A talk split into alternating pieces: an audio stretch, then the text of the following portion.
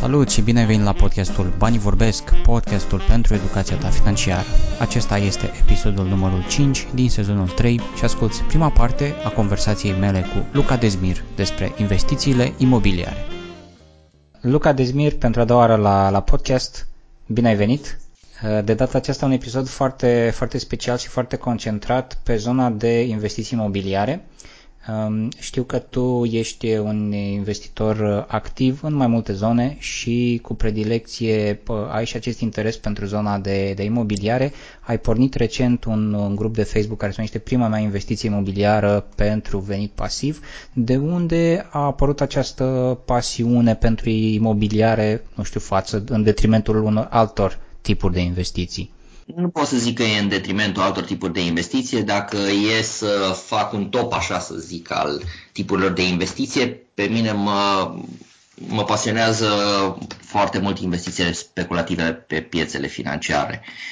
Dar, din punct de vedere al atracției față de imobiliare, a fost așa o chestie, nu știu cum să zic eu, o chestie de familie sau în sânge, genetic, cum vrei tu să-i spui, pentru că din ambele părți bunicii mei au uh, avut proprietăți imobiliare, din partea bunicilor mamei mele au avut pământ, deci au fost agricultori, poți să zici la termenii actual că au avut o fermă și au avut mai mult de tipuri de pământ și funețe și uh, ceva pădure, nu mult, și mai ales uh, teren arabil și au avut două case în proprietate din partea cealaltă a tatălui meu au fost, să zic așa, antreprenori cu un termen modern pentru că aveau uh, un, uh, o afacere în domeniul uh, mezelurilor și au avut, pe lângă casă, au avut și un mic uh, atelier și magazine în oraș care desfăceau. Deci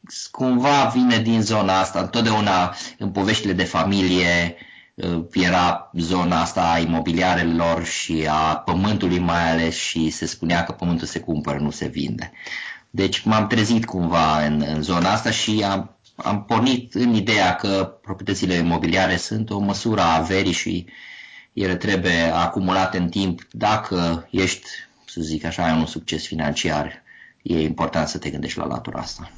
A fost vreodată un moment ca în filme în care ți-au arătat, nu știu, părinții sau bunicii terenurile sau ferma sau o casă și să-ți spună cândva toate acestea pot fi ale tale?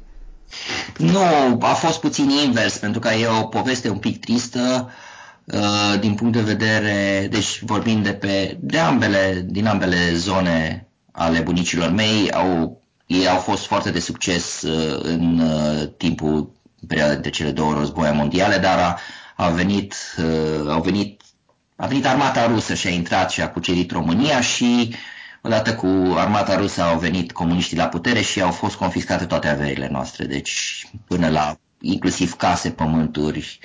A fost așa o tragedie familială de ambele părți și într-adevăr am fost odată uh, la țară unde, de unde vin, provin uh, bunicii mei din partea mamei și mi s-a arătat uh, o casă mare, așa practic un ansamblu de, cum este îmbanat, un ansamblu în formă de U. Deci sunt două case și în spate e o legătură. Deci o zonă mare de construcție plus anexe și zicea, au zis, mă rog, am fost cu mătușa mea și mi-a zis, uite aici a fost casa noastră strămoșească și acum e, mă rog, în altă proprietate la altcineva. Dar uh, am reușit o parte din pământ mama mea să-l recupereze și uh, ce să zic, uh, chestia asta nu a dispărut. Adică dacă te naști cu, eu știu, conștiința asta că proprietățile imobiliare și în special pământul sunt o avere, o avuție pe care trebuie să o, cum să zic, nu, nu, nu neapărat să o cauți, dar să o prețuiești dacă o ai, nu, nu poți să te întorci, nu poți să faci altfel decât să, să privești ca atare tot ce înseamnă proprietatea imobiliară. Uh-huh. Um, aveam cumva legată de pământ, cel puțin aveam o percepție poate până mai de curând că sunt niște lucruri să zicem învechite, mi se părea mult mai atractivă zona asta digitală, totul se întâmplă online uh, și apoi am auzit un citat să zicem sub formă de glumă, care spunea You should buy land, they don't make it anymore. Da, este, eu știu, o variantă a acestei uh, zicale care e foarte interesantă și uh, spune, să zic așa, în traducere liberă, că și tot din zona asta de limbă engleză am uh, auzit-o, în traducere limbă, liberă spune că uh, e important să cumperi pământ pentru că el este în cantitate finită, iar numărul oamenilor crește. Deci, lucrurile sunt foarte clare. El va deveni pământul pe măsură ce noi ne înmulțim și ne înmulțim într-un ritm aproape, eu știu, exponențial, să zic, în ultimul timp, va deveni o resursă extrem de valoroasă, fără de care supraviețuirea noastră ca și specie nu există, pentru că nu poți, fără pământ, să ne apucăm acum să creștem plante numai în regim hidroponic, mi se pare puțin exagerat. Pământul rămâne o resursă importantă de, să zic, agricultură naturală, ca să ne zic, ecologică. Uh-huh. În trecut bănuiesc că, uh, fiind populația ceva mai, ceva mai mult mai mică, în contextul uh, părinților tăi, bunicilor tăi, uh, rudelor tale, nu cred că se gândeau în contextul de uite cât de mulți suntem, în viitor o să fim și mai mulți și deci trebuie să deținem uh, terenuri sau să avem investiții imobiliare. Care era mindset-ul în perioada aia? Da, e o întrebare foarte bună și o să-ți răspund și o să vezi că lucrurile sunt extrem de, de logice. În perioada respectivă, dacă erai țăran, pământul era mijlocul de producție. Pământul îți aducea bani. Nu exista, deci ca și pentru o firmă, mijlocul de producție, să zic, uh, strungul sau frezele cu care se produc piese, da? Pentru o firmă IT, mijlocul de producție propriu-zis e, sunt computerele, adică unealta muncii, așa și pentru uh, țăran era pământul. Fără pământ el nu putea să producă nimica. Și atunci era absolut natural și normal ca uh, să existe zicalea pământul se cumpără, nu se vinde. Da? Și e o poveste foarte interesantă pe care acum o spun prima dată public. Uh, pământul în, în familia noastră a fost obținut uh, sau cu sânge sau cu sudoare.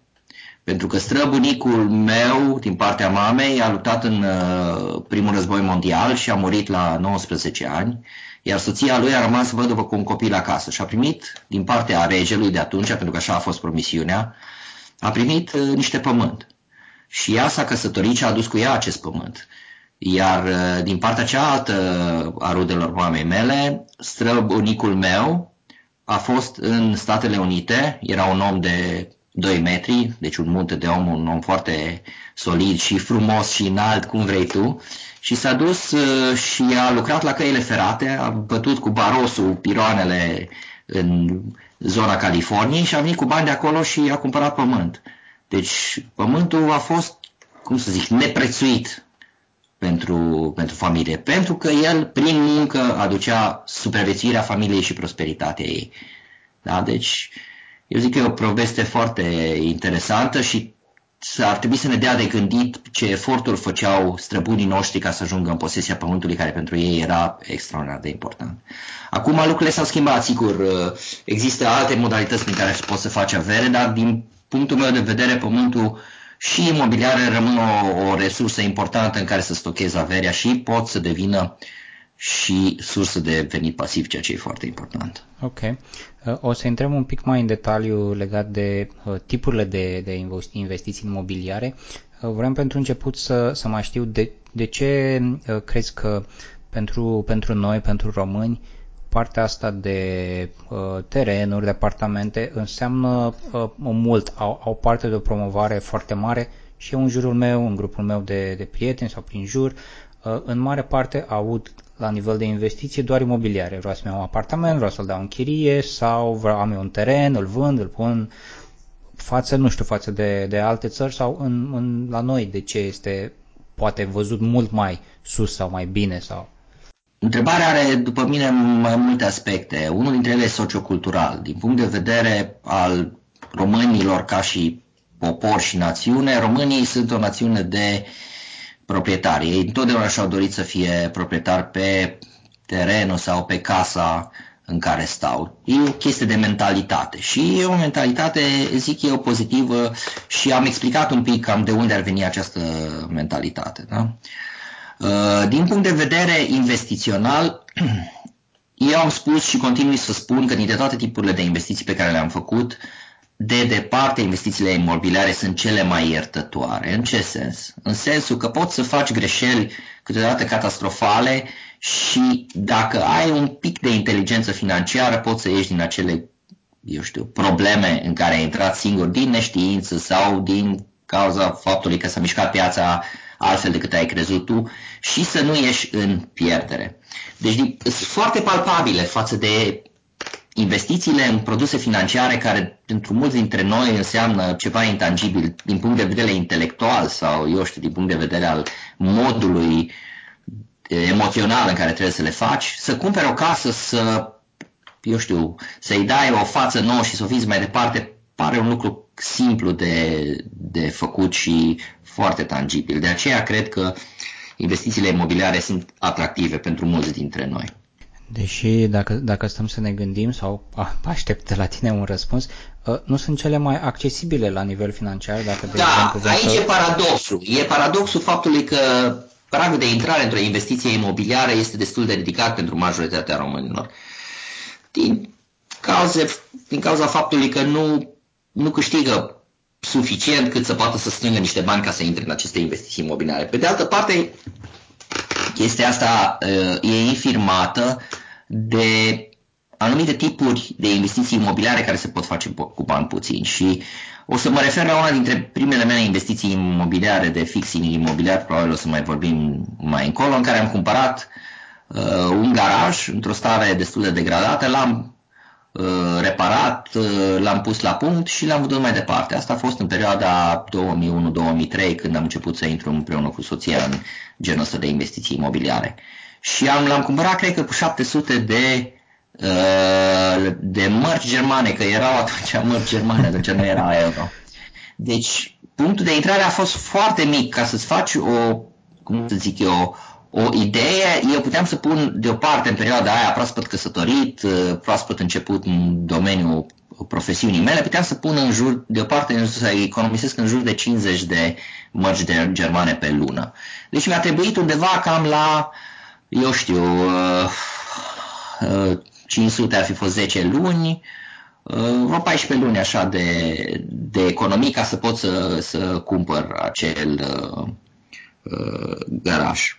Am mai făcut iarăși uh, odată o investiție cu bani mai puțini, așa entry level să zic, când am cumpărat uh, o pășune, o parcelă nu foarte mare, cred că avea jumătate de hectar, și după aia am văzut-o peste, peste câțiva ani în profit. Da? Trebuie să reținem că era tipul ăsta de piață, era piața în creștere, atunci în 2001 îți cam dai seama cam cum erau uh, prețurile, au fost foarte jos și după aceea au început să crească. Dar chestia asta există și astăzi. Nu trebuie să te gândești neapărat că ai nevoie de 10 mii, 10 de mii de, de euro ca să faci investiții imobiliare. Sunt terenuri, cum am spus eu, un, mai mici, poate la țară, care sunt mai ieftine. Sunt aceste garaje de care spuneam. Sunt tot felul de... Trebuie să fii inventiv și să cauți. Nu trebuie să te lași blocat de ideea că ai nevoie de 10 de mii de, de euro bani cash ca să poți să începi o, investiție imobiliară. Uh-huh.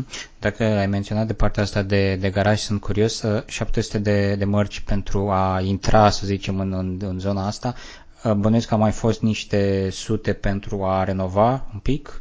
Nu, pentru că la început toate investițiile imobiliare pe care le-am făcut și am început destul de devreme pe vremea când eram student, fără să-mi dau seama că fac investiții imobiliare pe atunci. Uh, toate le-am făcut cu muncă proprie și cu cumpărând doar materiale. Adică să, eu știu, vopsești o poartă de garaj, să cureți în interior, să... Deci nu să dai cu var, nu e o chestie care nu poate să facă aproape oricine poate să facă chestia asta. Și am făcut-o, eram tânăr, aveam putere, aveam energie, aveam dorință să facem și am făcut. Sigur, pe măsură ce lucrurile au început să ajungă la un anumit nivel sau au fost mai complicate și presupuneau niște manopere care nu le știam eu să le facem, de exemplu, izolări Uh, de pereți sau chestii de genul ăsta care sunt chestii de specialist, sigur că am început încet încet să trecem la nivelul cu ghilimele de rigoare de profesionist, adică e un profesionist în domeniul construcțiilor și el se ocupă de, de toate elementele astea. Dar la început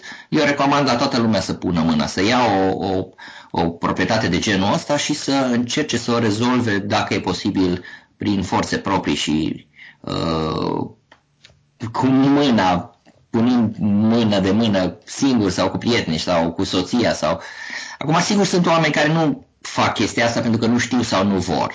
Nu e nicio problemă. Atâta timp cât uh, uh, vrei să, să faci lucrul ăsta angajând o firmă sau niște specialiști, mă rog, niște liberi profesioniști, se poate face. Dar dacă te pricepi și ai plăcerea asta de a lucra fizic și te și pricepi un pic, poți să faci, eu știu, să zugrăvești și să vopsești, cred că nu e nicio problemă. Um, și, practic, garajul a fost prima investiție în zona imobiliare? Nu. Deci prima investiție pe care am făcut-o e o poveste interesantă care am scris-o în uh, cartea, prima mare carte, Ești din labirint. În 1989, imediat după ce a fost revoluția, mă rog, revoluția, să zic, evenimentele din perioada respectivă, unchiul meu care este în Statele Unite mi-a trimis uh, un video recorder, era pe vremea aceea VHS, mă rog, și a cumpărat un video recorder foarte performant cu trei capete de redare, cu, mă rog, cert este că mama mea s-a dus să-l ridice de la uh, Vama din București cam prin 25-26 decembrie, când încă se trăgea pe acolo, a fost o epopee foarte interesantă.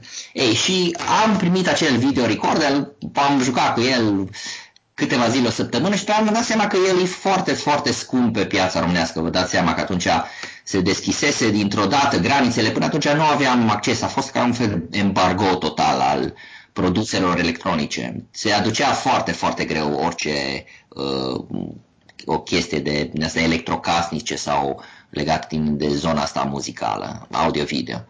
Și ăsta fiind un produs foarte, foarte uh, performant, l-am vândut la nicio lună după ce l-am primit și cu banii respectivi, dacă poți să-ți închipui, am cumpărat o casă la țară. Deci, de care nu... Ei, e inimaginabil ce oportunități erau atunci. Deci am cumpărat o casă care avea 4650 de metri pătrați și acum știu uh, cifrele, deci grădina, așa erau parcelele la sat atunci, foarte aproape de, la, cam la 25 de km de Timișoara, o casă de văiugă, deci casă bătrânească, cum se numește la noi, într-o stare de degradare destul de avansată, plină de șobolani, șoareci și așa, dar care avea structura bună și acoperișul uh, fără probleme. Și timp de niște ani de zile, că am vrut, eu am avut fixația asta, s-a spus, era așa un, nu știu cum să zic, poate sună ciudat, dar ca o chemare a străbună, așa, chestia asta că să dețină o proprietate era o, o eu știu, îmi venea, pur și simplu îmi venea să cumpăr. Deci, ți-am spus, erau poveștile astea de la bunici, de la uh, părinți, legate de ce a avut familia și mi-am zis, parcă am nevoie să am un pământ și până atunci să stătusem la bloc în chirie, ca toată lumea pe vremea comunismului. Și am simțit nevoie să dețin o proprietate. Deci aveam cât aveam? 21 de ani. Și am cumpărat și timp de câțiva, dar nu cu ideea de a vinde mai departe, pur și simplu cu ideea de a avea o casă de vacanță. Și aici iarăși o poveste interesantă, nu știu cât ne putem uh, uh, întinde, că mergând în pe vremea când eram în timpul comunismului în Ceoslovacia, era o chestie nemai văzută în România. În Ceoslovacia era un nivel mai ridicat, uh, să zic, economic și aveau case de vacanță. A fost prima dată când am auzit de așa ceva, dar mergând în excursie până în RDG, fostul RDG, Republica Democrată Germană, am trecut prin Cehia și am văzut acele case de vacanță. Și atunci mi-a rămas mie fixul ăsta, că e ce fain să ai o casă de vacanță. Și am cumpărat casa asta. Și după câțiva ani am tot lucrat la ea, am tot lucrat la ea, până când uh, am vândut-o la un moment dat și mi-am cumpărat pentru că aveam nevoie că eram pe finalul facultății și aveam, vreau să mă mut de acasă de la maica mea, am am vândut-o și mi-am cumpărat o garsonieră în, în Timișoara, în zona semicentrală. Și asta a fost practic prima mea investiție imobiliară, dar nu, nu, nu înțelegeam atunci sau nu știam, am făcut-o pur și simplu la instinct.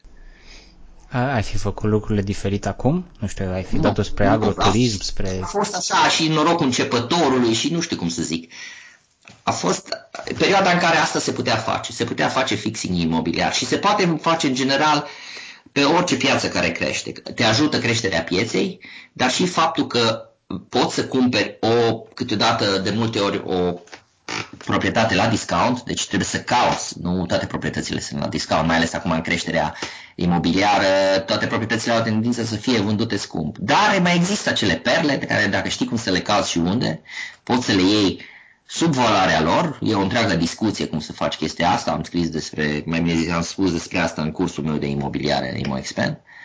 Și le iei sub uh, prețul lor, valoarea lor reală, mai adaugi în plus o, eu știu, o cosmetizare, să zic, și poți să le vinzi mai departe. Um, bănuiesc că începând atât de devreme cu imobiliele, ai avut din start curaj, respectiv noroc, respectiv o chemare.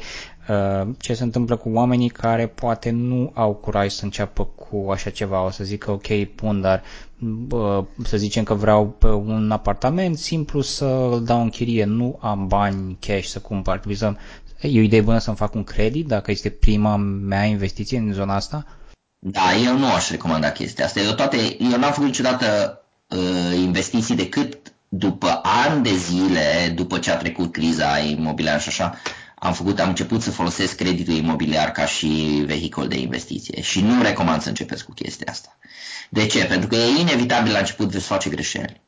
Și dacă începi să faci niște calcule, să vezi uh, dacă cash flow-ul tău e pozitiv, Adică după ce iei chiria și plătești tot ce e de plătit, prima dată rata creditului și uh, tot ce mai e de plătit, inclusiv impozite, o să vezi că în România e foarte dificil să faci un, uh, uh, o investiție de genul ăsta și să fii la cash flow pozitiv.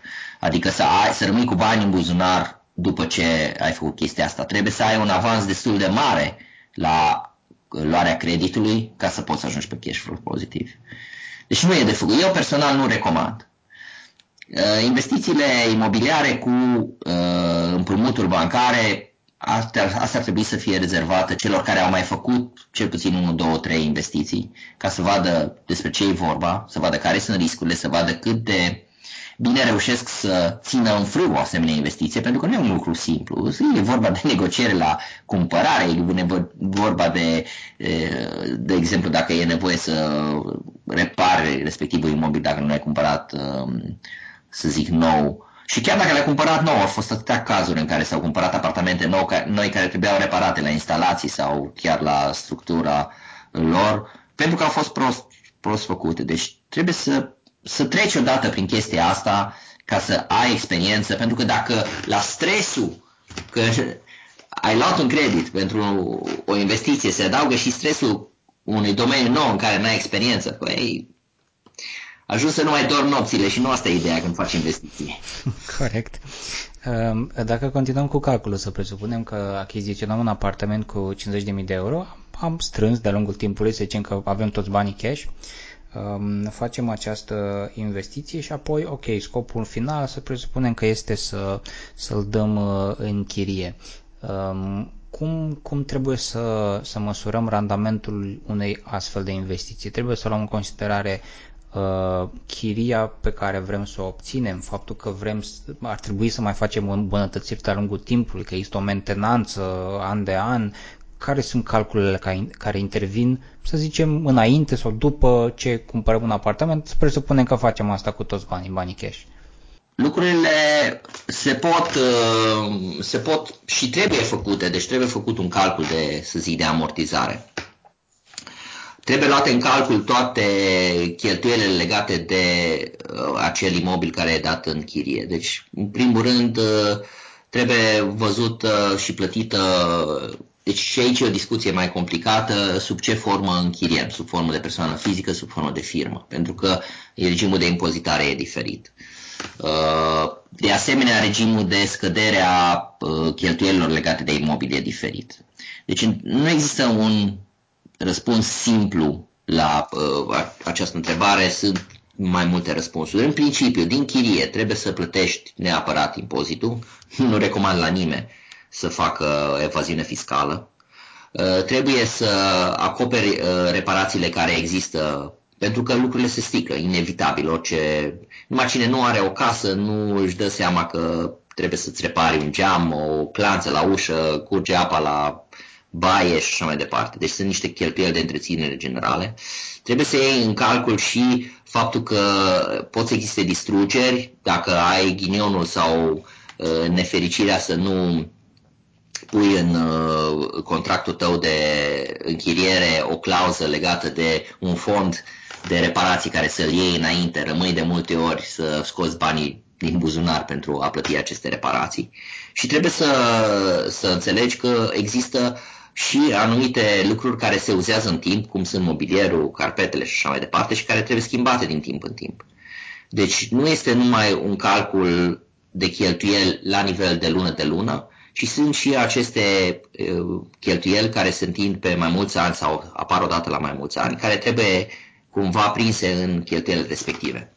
Și atunci apare acel, să zic, profit lunar, dar, în general, se calculează profitul anual și randamentul se calculează în funcție în câți ani, ținând cont că ai un profit net, deci după uh, scăderea cheltuielilor anual, în câți ani poți să îți acoperi uh, această investiție. Deci în cât ani se amortizează respectivul uh, uh, apartament sau, eu știu, imobil pe care îl închidezi.